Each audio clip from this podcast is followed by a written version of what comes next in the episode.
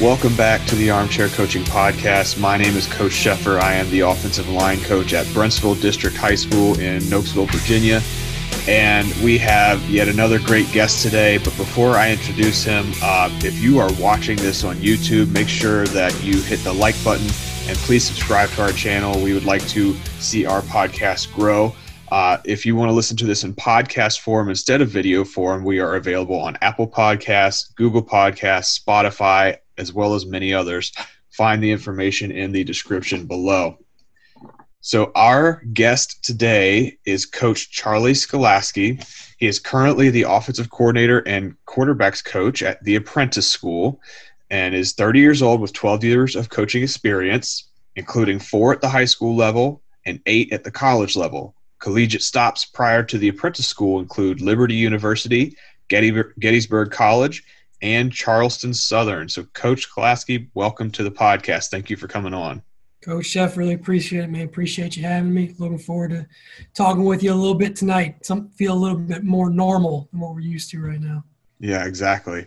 Um, we kind of, or I kind of started this podcast because I keep telling my wife I did it because I was bored as a coach because you. you know high, you're at the apprentice school, so you're in Virginia. You know what's going on. You know, in high school, we don't have high school football right now, um, at least not until February.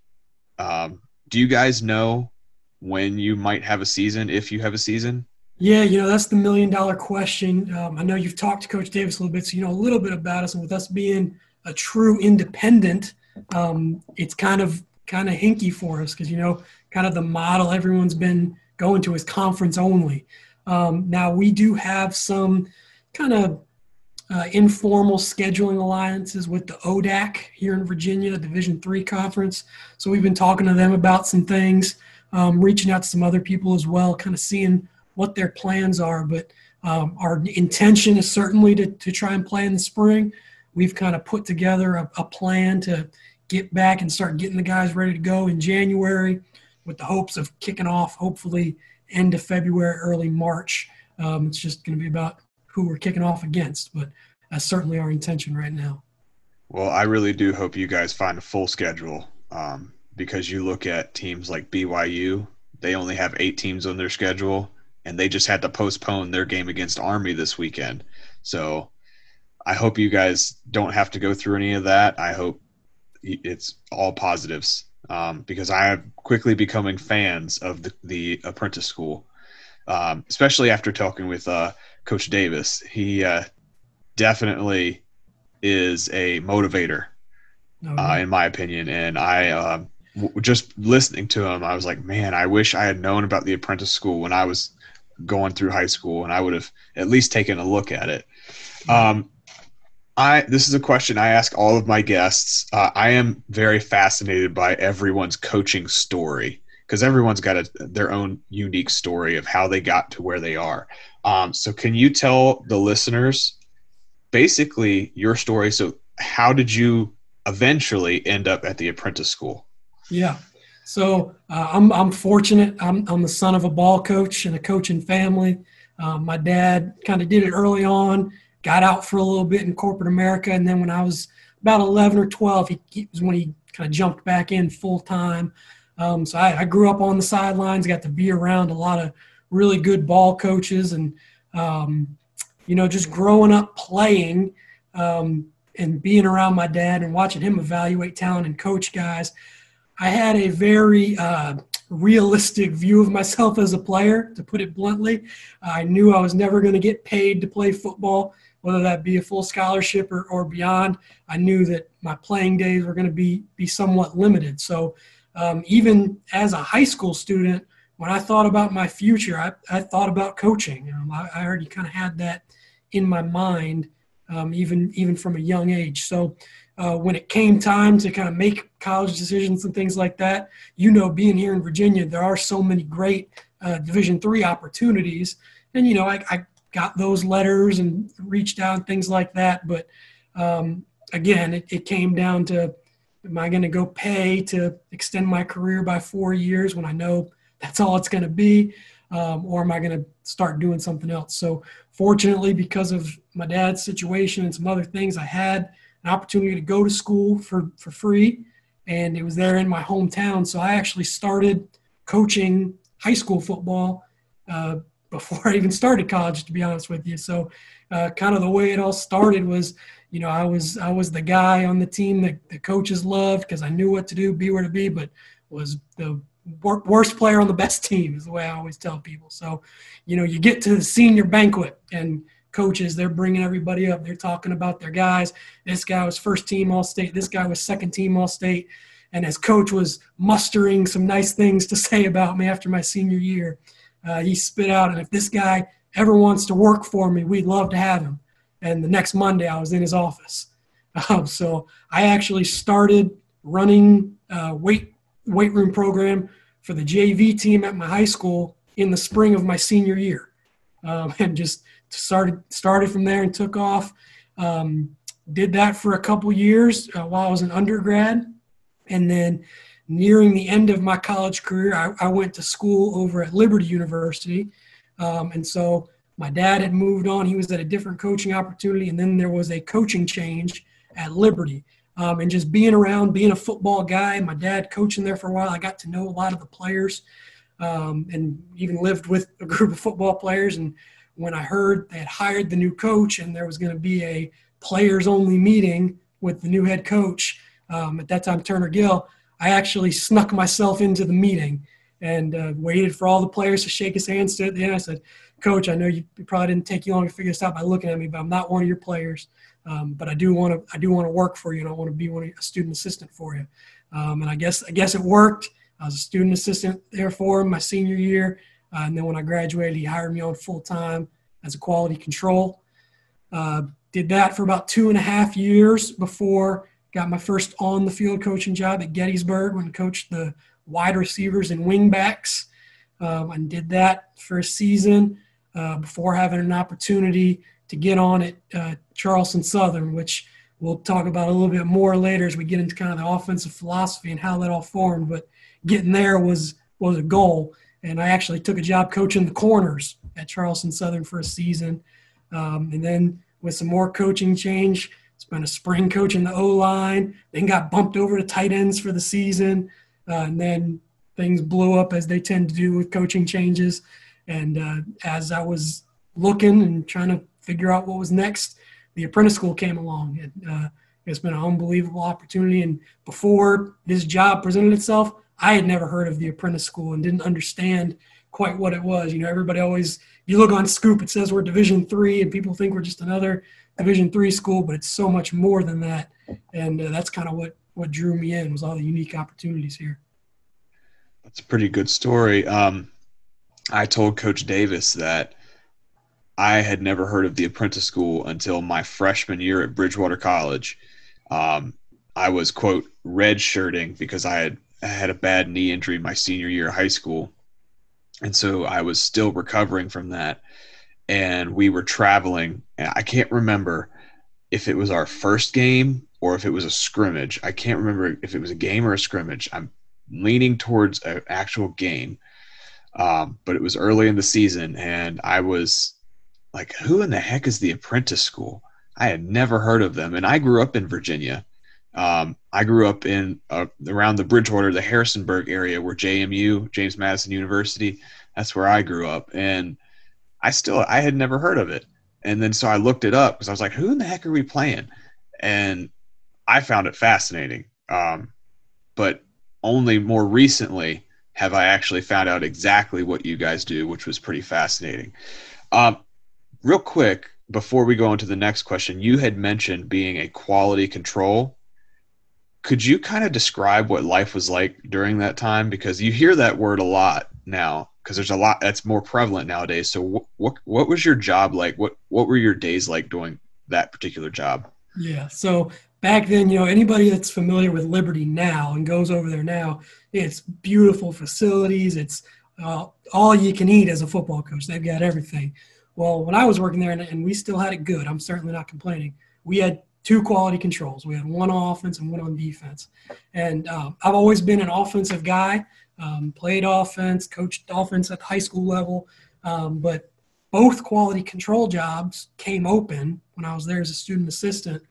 And every veteran coach that I trusted, my dad, other guys that I really looked up to, they said the best thing you could ever do is take the defensive quality control job.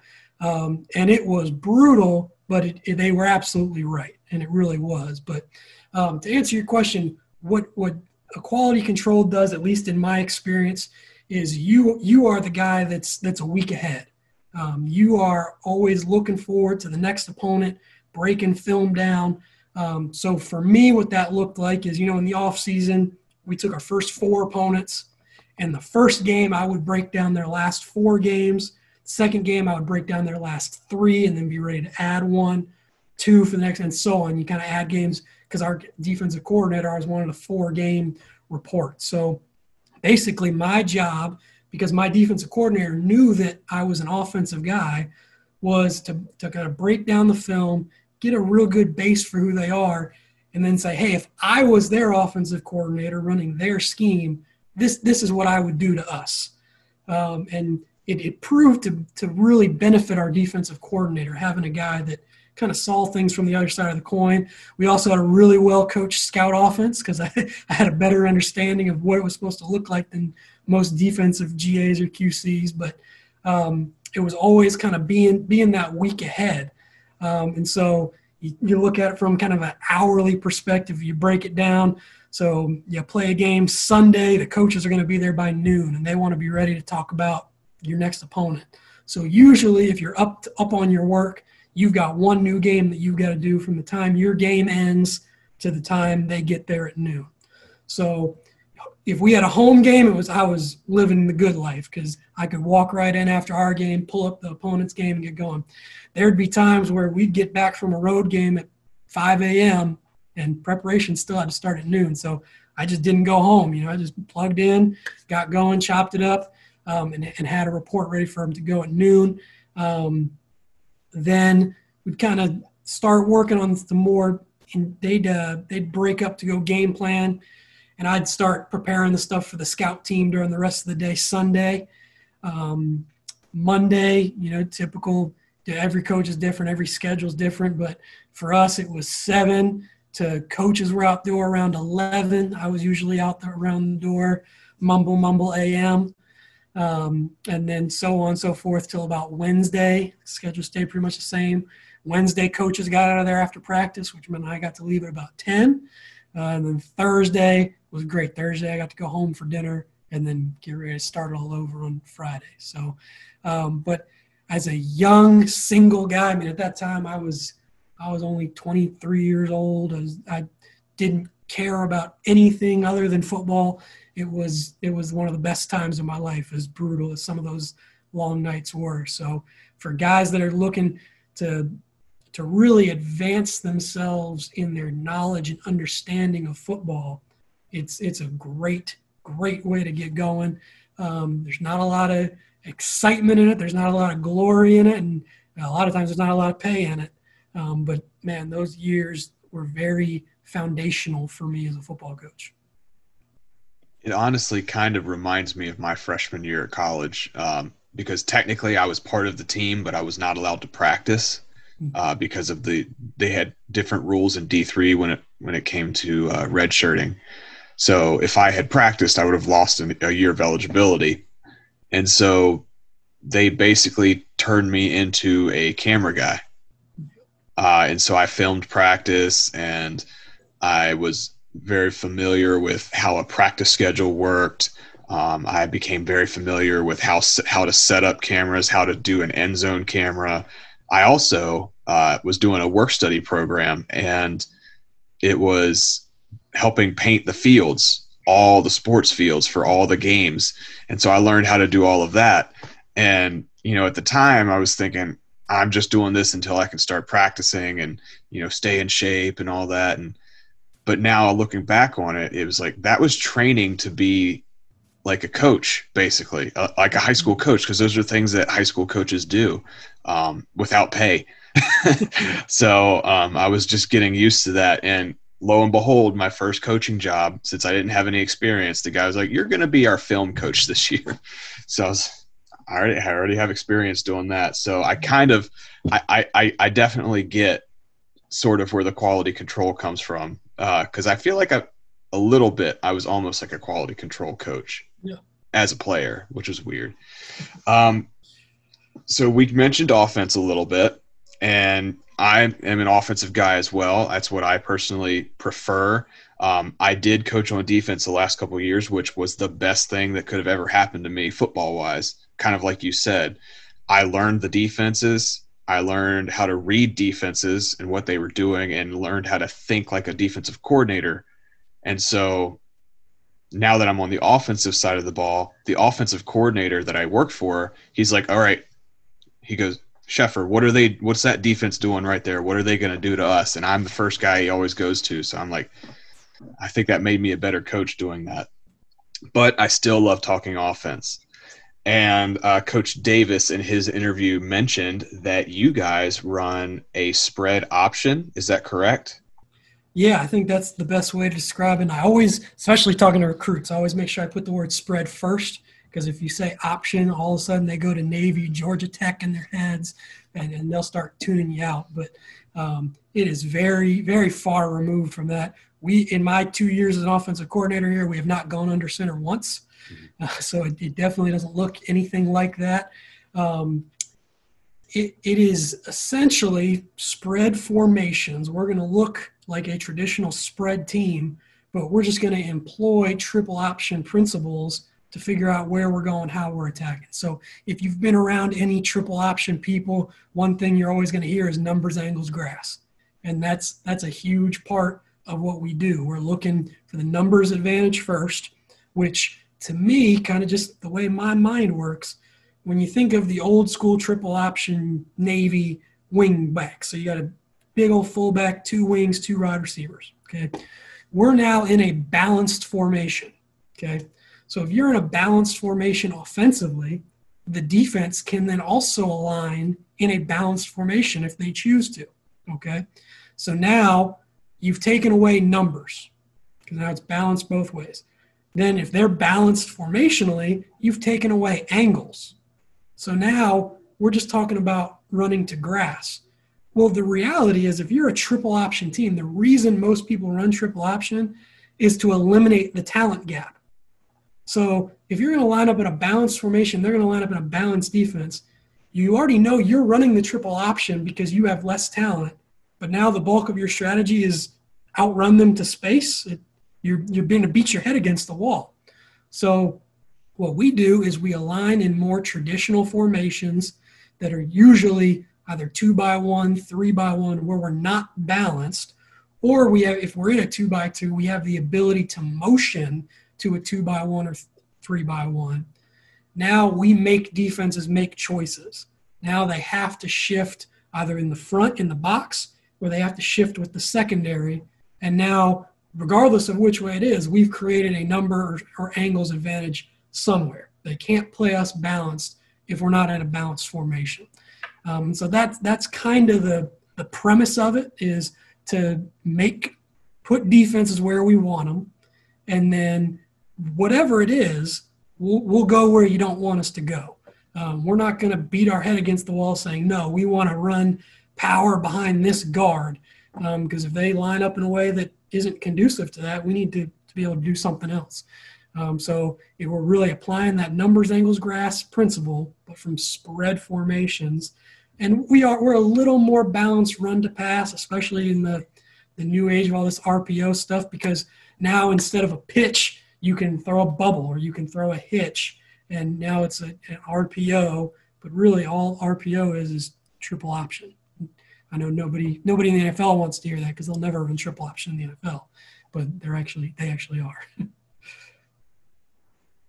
well, I would kind of say that uh, there's a couple teams who well, if you look look at the Ravens, I think they do run a little a uh, little bit of kind of the triple option uh, style. They're not obviously under center flex bone because if they did that, people would riot. um, but I am fascinated by what you guys are doing uh, because I'm. A lot of people will either try to say that I'm an option guy or I am a wing T guy because I love those offenses. Yes, I do love those offenses, but I used to write a blog. Um, I haven't done it any anymore because um, I just don't have the time to write that often. It was called Obsessed with Offense. That's all offenses. I just love offensive football. So when people talk about spread option, the first thing that comes to mind is um, a couple of years ago, New Mexico's offense. Yeah. I used to love New Mexico's offense, um, but it seems like you're more in like kind of traditional. It looks like uh, two by two trips, the traditional spread looks, but you're running. You know, you you you call them RPOs, but like you said, it's it's it's option football. Um, now, because I'm an offensive line guy, uh, you know, you don't have to give away too much here. Are you guys running uh, zone concepts up front, or are you trying to run um, like the triple, like the traditional veer concepts, or is it something different? Yes.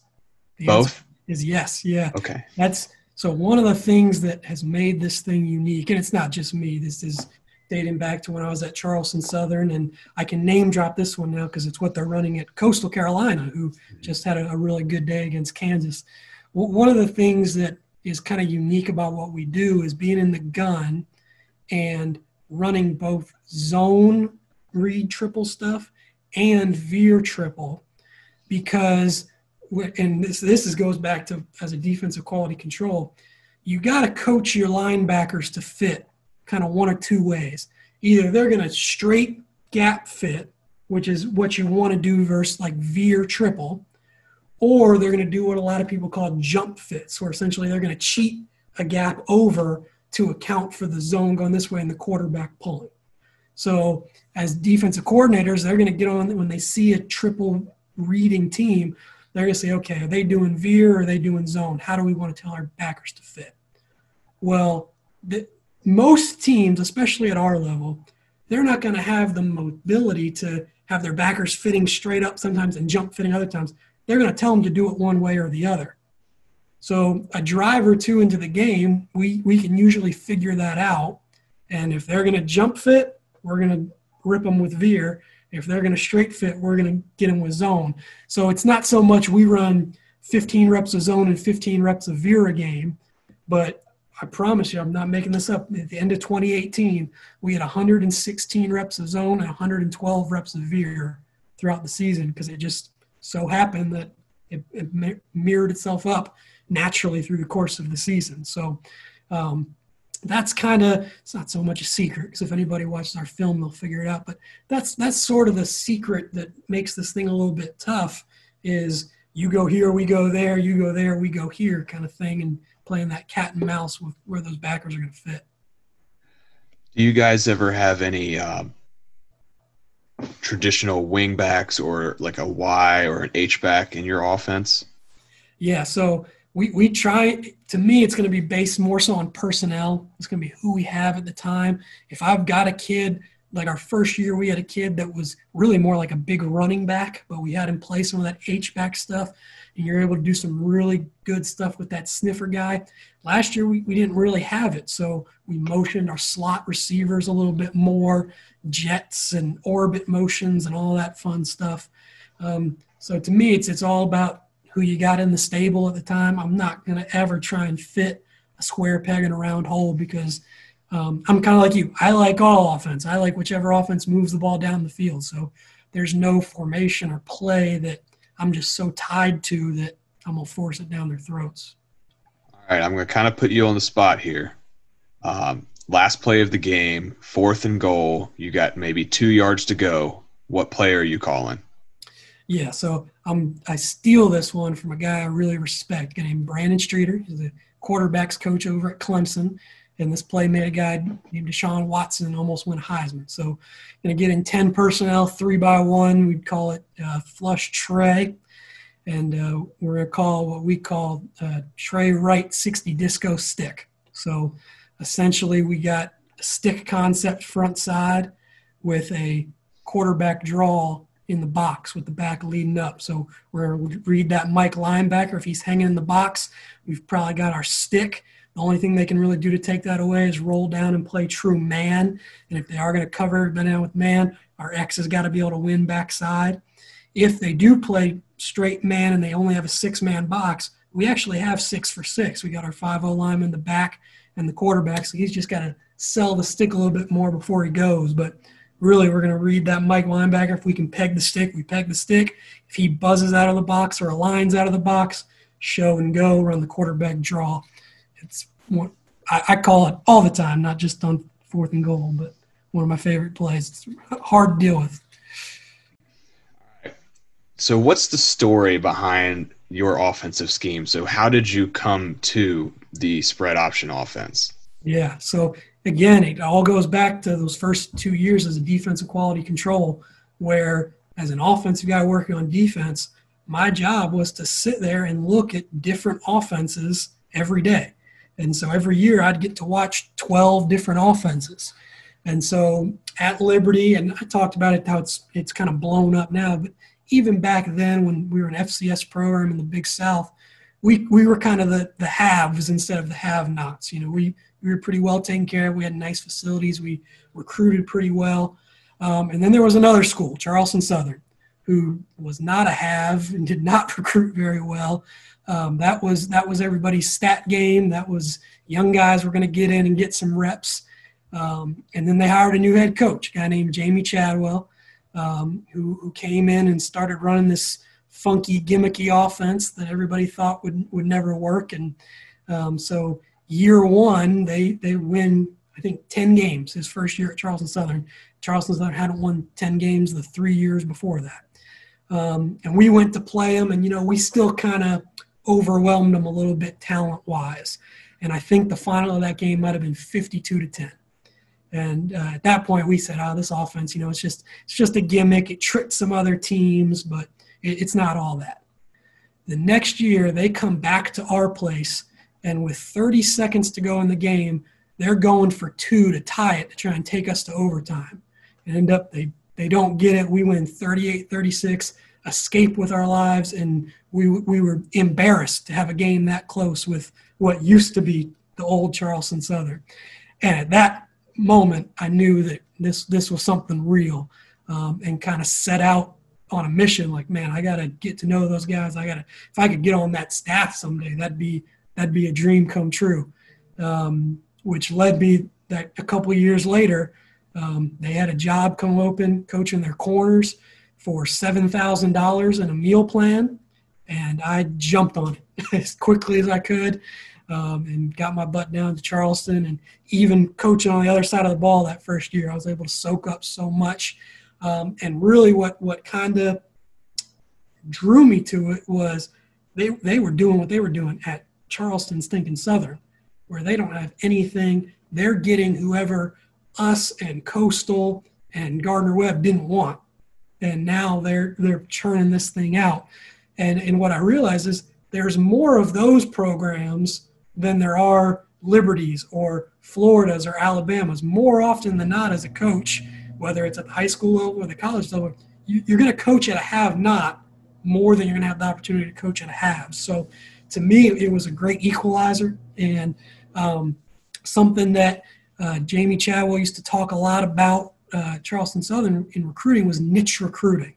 Um, and in this offense, you're kind of recruiting a different kind of guy. So instead of, I always joke around when the team in the SEC decides they want to line up in the I and run power.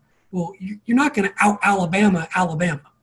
If you're trying to recruit the same players and run the same offense as the best team in your league, you have no chance you need to do something different, recruit differently, run something. So a big part of it started up front for us. We we we did not offer offensive linemen that were over 300 pounds because if they were over 300 pounds and moved well enough to do what we were doing, they were going to Alabama, they were going to Florida, and all that. So we were taking kids that were fat tight ends and taking kids that were uh, six four two forty, um, and uh, kids that could really run, kids that could really move. And up front, we really were like a traditional Army Navy triple option team. It was it was everywhere else where we were kind of more spread like with the dual threat quarterback and some big old receivers on the outside, some shifty guys in the slot, and uh, and some really talented backs that we ended up getting there. So um, the niche recruiting and just being a little different, being a little thinking outside the box um, was kind of what drew me to it. Because at the end of the day, you're going to have to work with less more often than not in this business. Yeah, so you kind of mentioned it. The uh, if you try to line up in the same offense that an Alabama runs, and you don't have the horses to match, it's going to end up being a track race, and whoever's got the best horses is going to win. Unfortunately, that's just how it, how it works. Um, and it kind of reminds me we had a uh, program profile episode where we talked about Navy or both Army and Navy, uh, different episodes, and we asked the same question in both. Would these teams be as successful as they are running a different offense? And the answer was no, probably not. Um, maybe Navy could pull off, maybe they could pull off something like air raid because it's not too far off from triple option principles and philosophy, but they wouldn't be as good. Um, Army, no, definitely not. They're the best at what they do right now. So I definitely agree with what you were talking about there. Um, so we're going to switch a little from X's and O's and more to culture and philosophy. Can you describe your uh, coaching philosophies and leadership styles, and where do you think that these came from? Yeah, I unequivocally I know where they come from, and a lot of it is being around my dad growing up, and um, it's funny because as I was kind of thinking through this stuff to talk to you, so much of my on the field X's and O's philosophy, me, me and my pops couldn't be further apart, right? We kind of came up doing different things, all that. But what I really realized is growing up, I really kind of soaked in the things he was doing off the field, the way he was with his guys, the way he recruited, um, kind of those those sort of things. And um, if I had to summarize it briefly, the best way to do is just players first. Um, this is this is not. Uh, some people call it, you know, entertainment business. Some people call it, um, you know, all these other things. It is a service business. If you're a coach, a full-time coach, especially, and high school coaches that teach and coach to another degree, you're in the service industry, and it's the service of, of young men. Um, and unfortunately, and this is going to sound crazy, the way salaries have skyrocketed in college coaching, it started to attract some people that that's not why they do it. They really love football and they see it as a great way to, to make a buck. But um, the guys that are really truly exceptional um, are the guys that are in it for the kids because kids know uh, you can't you can't fake it. Um, you can't.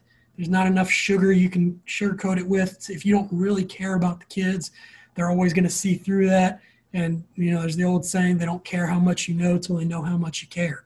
Um, and so, for there's you can't really fake it. And the guys that that are in it for the wrong reasons, they, they may last a little while, but they, they usually end up end up out. But if I had to summarize it in one thing, it'd be players first, um, just serving your guys, doing what's best for them as young men first, and then as student athletes. All right. So on our podcast, we talk a lot about college football. And obviously in the news with college football right now it's all about how the different conferences are handling the covid situation um, as of the as of this recording right now we still haven't had word on the big ten and we're assuming the pac 12 is probably not playing at all this fall no news yet um, what are your own thoughts about how these conferences, and you can also talk about D3 and um, other teams that you guys typically play. What are your thoughts on how they are handling the pandemic? Yeah, and that's you know that's the million dollar question right now, and I don't I don't know that anybody really has the right answers. The reality is, so much of it has come down to resources. Um, the the coaches at the smaller schools want to do just as many things for their players as the coaches at Alabama do. They just they don't have the, the means to do it. Um, you know, it's been a little frustrating kind of when you pull back and look at the whole national picture because, like I said, the guys, uh, I consider myself in this group and a lot more that are in it for the kids, players first. Um, I don't know that the people making these decisions are looking at it through that lens. And um, overall, the number one thing I saw that was incredibly disappointing to me, and I'm not going to take it to a political place with you because I know that's not what anybody wants, but somebody pulled up a map of the red and blue states in our country, Republicans and Democrats. And then right next to it, they put a map of which states are playing high school football. And the maps were identical of red states, blue states playing versus not playing. And, and that's not to say that Democrats are right, Republicans are wrong, or vice versa. What it shows me is people are making decisions for the wrong reasons. Right, wrong, or indifferent, they let their political allegiance leak into their decision about how they're going to deal with football. And so, um, to me, that's really disappointing. I think there's there's evidence going both ways, and if people come out and say, you know what, I, I really see it this way, this is my decision, I'm fine with that because thankfully I'm not in a position where I have to make a decision like that. But what what played out isn't so much that. It isn't that people looked at the evidence and really thought hard about it. It's kind of like people just sort of toed the party line, and unfortunately, the the kids are the ones suffering. Because um, you know, at that level, there's no financial burden. There's no. It's just it's it's kind of a matter of opinion in reality, and um, I think if if they named me Emperor of America tomorrow and told me to make a decision, I, w- I would just want people to have choices. I think that's why people like living in America is because we have the freedom to make choices. And if Johnny wants to play and Jimmy doesn't, then Johnny should be able to play and Jimmy sh- shouldn't have to. I think we've seen a lot of different things, whether it's this or dating back to when CTE was popping up and football was kind of being questioned. Not yet have I ever seen a young man be dragged onto a field and forced to play football. So that's not part of our culture. We've never done that. Um, so I think people that want to play, and whether it's minors, they have a conversation with their parents, and parents make a decision for their kid, or 18 and older, they can they can vote, they can go to war. I believe they should be able to decide if if they want to play football or not. But um, I think to me, that's I think coaches, the coaches that are either not playing or are playing, from what I've been able to tell, coaches are, are doing everything they can. Man, I've seen a lot of great stuff. Coaches that are playing being super cautious, super careful, and coaches that aren't playing finding ways to still take care of their guys. Um, so you know how it is, man. Coaches just naturally we're problem solvers. It's what we do. Um, so I've seen a whole lot of that, and it's been it's been great for our community. Unfortunately, so many of the decisions have have been taken out of our hands by people that are so many tiers above that that they're so far removed that they don't really they haven't been on the ground level in a while. All right, and um, again, again, talking about college co- uh, colleges and all that stuff. Do you have any colleges that you root for um, besides the apprentice school? And um, are there any coaches out there that you would call an inspiration? Yeah, it's a great question. So, kind of growing up in a coaching family, you kind of mute that stuff a little bit. So, everyone in my family besides me actually went to the University of Florida. So, kind of growing up, that was kind of there. And now my dad is actually back there working, so I can kind of unabashedly be, be a Gator fan on Saturdays.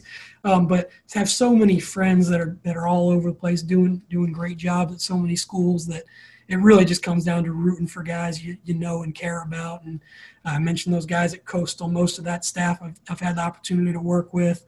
Um, best friends over at Western Illinois. Got a buddy at Liberty. I mean, just guys that you, you form connections with over the course of the year. And and it sounds silly, but basically every Saturday you're rooting for them to keep their job. So um, it, it, if before I ever had family back at Florida, if one of my friends had been coaching against Florida, I'd certainly be cheering for them because I'm more worried about the people I I'm close with the people I care about than a particular logo.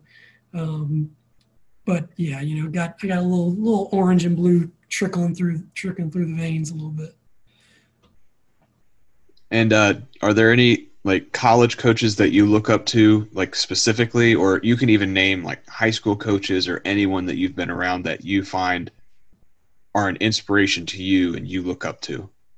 Yeah. So, as far as on a personal level, somebody I actually know and have experienced, uh, my high school head coach, Frank Rocco, is without a doubt the best I've ever been around. And Um, his record proves it, but um, probably the biggest thing that impacted me was him being willing to kind of throw me in there at a young age and, and let me swim. And um, I was 18 years old calling plays for the JV team, and he wasn't over my shoulder. He was just kind of letting me rock. And um, for me, what that did for for my confidence as a young football coach, because I saw him as man, this is the greatest high school coach that's ever lived, whether that's true or not. And for him to have confidence in me, it, it, well, Frank believes in me, then, I must know what I'm doing.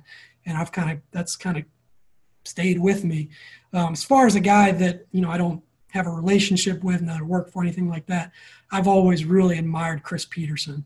Um, the job that he did at Boise State, I mean, it, it's it's unprecedented. There's not really anything like it. Um, when you pull up the winning percentages and things like that, he's kind of neck and neck with with Nick Saban.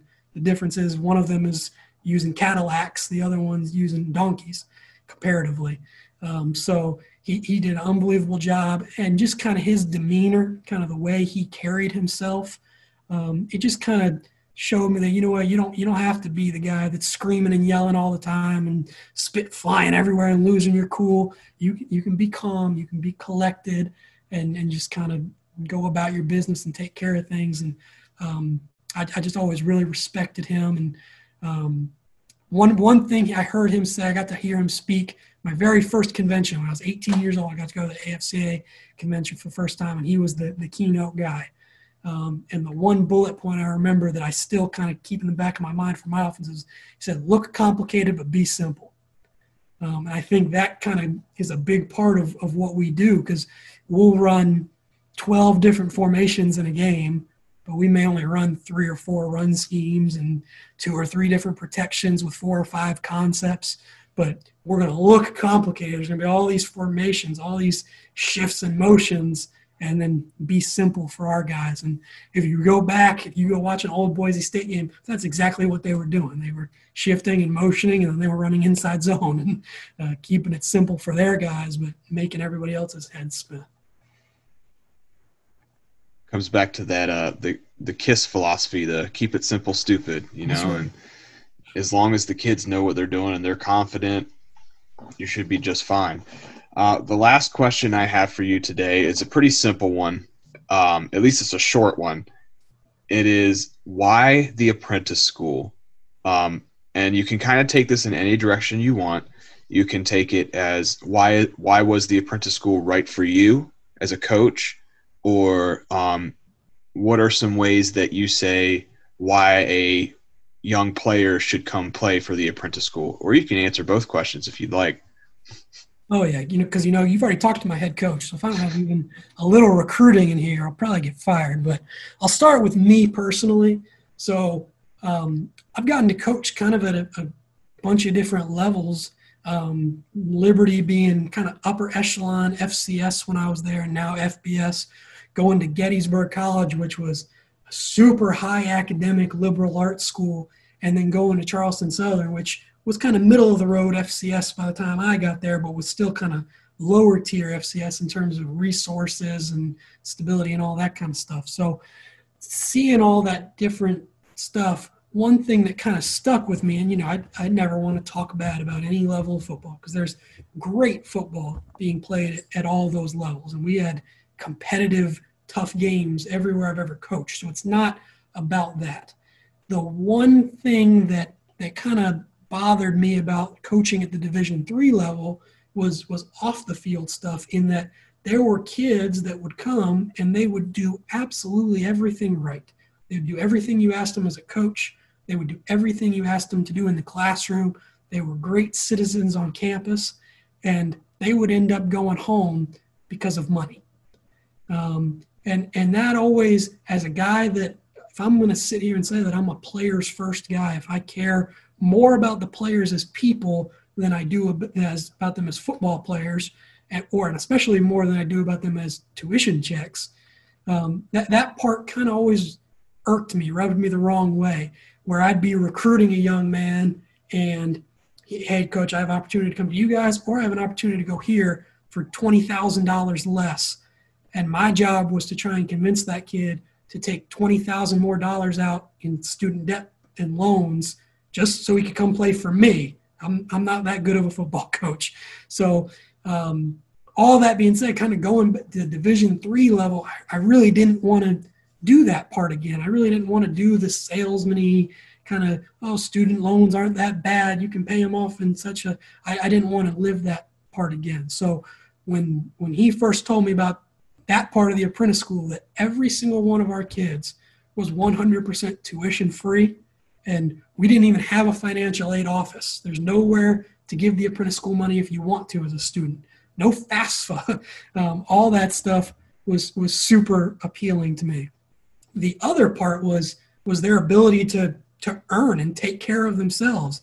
Our kids, when they come in as a freshman, on average, our freshmen make about thirty-five thousand dollars their freshman year, and they're making about sixty-five thousand dollars by the time they're a senior even at Charleston Southern, where we had kids they'd be on full scholarship, maybe 75% scholarship, well, we also had walk-ons and guys that were just finding a way to just pay their tuition check just so they could stay there. And I didn't really know where, where's Jimmy sleeping tonight? What's Jimmy eating tonight? And those were the guys, you know, you tried to sneak them an extra plate after a home cooked meal, things like that. I have never had to worry about that at the apprentice school. Our players are eating better than I do. They're sleeping better than I do. Every upperclassman on our team actually makes more than I do. Um, so it's it's never been something I have to worry about here. And I know that our guys have a future if they take care of their business. I don't have to worry about them fighting this job market and struggling to if they pick the wrong major and they get a degree that doesn't have a lot of jobs but what are they going to do uh, our guys are set for life if they want it. And there's really there's only five schools in the country that can guarantee you a job when you graduate. The other four they shoot at you when you go to work. They're the military schools. Okay, our place is the only one that's gonna we're gonna pay for your whole education. We're gonna pay you while you're getting the education, and then we're gonna have a guaranteed job for you at a Fortune 500 company when you graduate. It there's there's some tough parts. You know, it's not for everybody. It's a little bit hard, but it that's. I mean, I had never heard of it before. I thought it was too good to be true. Um, but for our kids, it is it is as advertised. It is as good as it gets. All right. Well, I really appreciate you coming on tonight, Coach. And um, I'm going to give you a moment here to kind of voice any final thoughts that you have because there are a lot of coaches out there who are either they're going through a season and they're dealing with things that they've never dealt with before or they're not going through a season and they're again dealing with things they've never dealt with before. Um, and so there's not a lot of positivity going around right now. Do you have any positive thoughts any um, kind of you know words of wisdom for those coaches out there that might be listening yeah, absolutely. I can I can certainly relate to that. And you know, it really really didn't hit me until college football came back and was on TV. And I remember watching that first game, and I was so anxious because I was watching a college football game, and I kept thinking, did I get my scripts done? Am I ready for practice tomorrow? Am I? Oh wait, I don't have practice tomorrow. I don't have scripts to do. And um, this this whole COVID season, you know, mental health has kind of been the, the thing for a couple years now. People have been talking this is kind of the first time I've I've sort of had my own little bout with it, um, and just kind of trying to wrap my head around. You know, we we talk to kids all the time about being more than just a football player, not putting your identity in being a football player, and and sometimes we got to tell ourselves that as coaches. Um, you know, for me, uh, it comes down to my faith. Um, I'm a Christian. I'm a believer in Jesus, and um, just kind of refocusing myself on that. That you know, that's that's who I am. Being a football coach is, is what I do, and it's what I love. And I love being around the guys, and I love the game, but it's not who I am. So COVID can't take away who I am.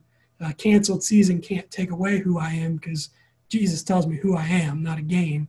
Um, but there's definitely some, you know, some pain, some sadness that, that goes away with it because it's the first time I've ever had time off like this in, in August and September. And sometimes I just don't really know what to do with myself. But um, for anybody else that's kind of watching and feeling that same way, just remember that whether you're a player or a coach, it's not who you are. It's what you do and it's something you love, but but you're a lot more than that. And um, COVID or hurricanes or whatever it is, none of that can take away who you are and the value you have as a child of God. And um, just know that if you need anything, if you need somebody to talk to, you know, guys like Coach Chef, guys like myself, we're, we're always willing to talk to you. And coach has got to stick together, man. It's it's it's tough enough out there for us. Everybody else wants us to get fired, so we got to we got to at least stick together with each other and help each other through the tough stuff. Yeah, it's definitely a brotherhood. So I yes. Um, well, coach, thank you for coming on tonight. I really appreciate it. Thank you for being such a great guest. I appreciate it, Coach. Thanks for having me and look forward to tuning in to your millions of podcasts to go. we can only hope, right? Mm-hmm. All right. Well, this has been the Armchair Coaching Podcast, and this is Coach Sheffer signing off.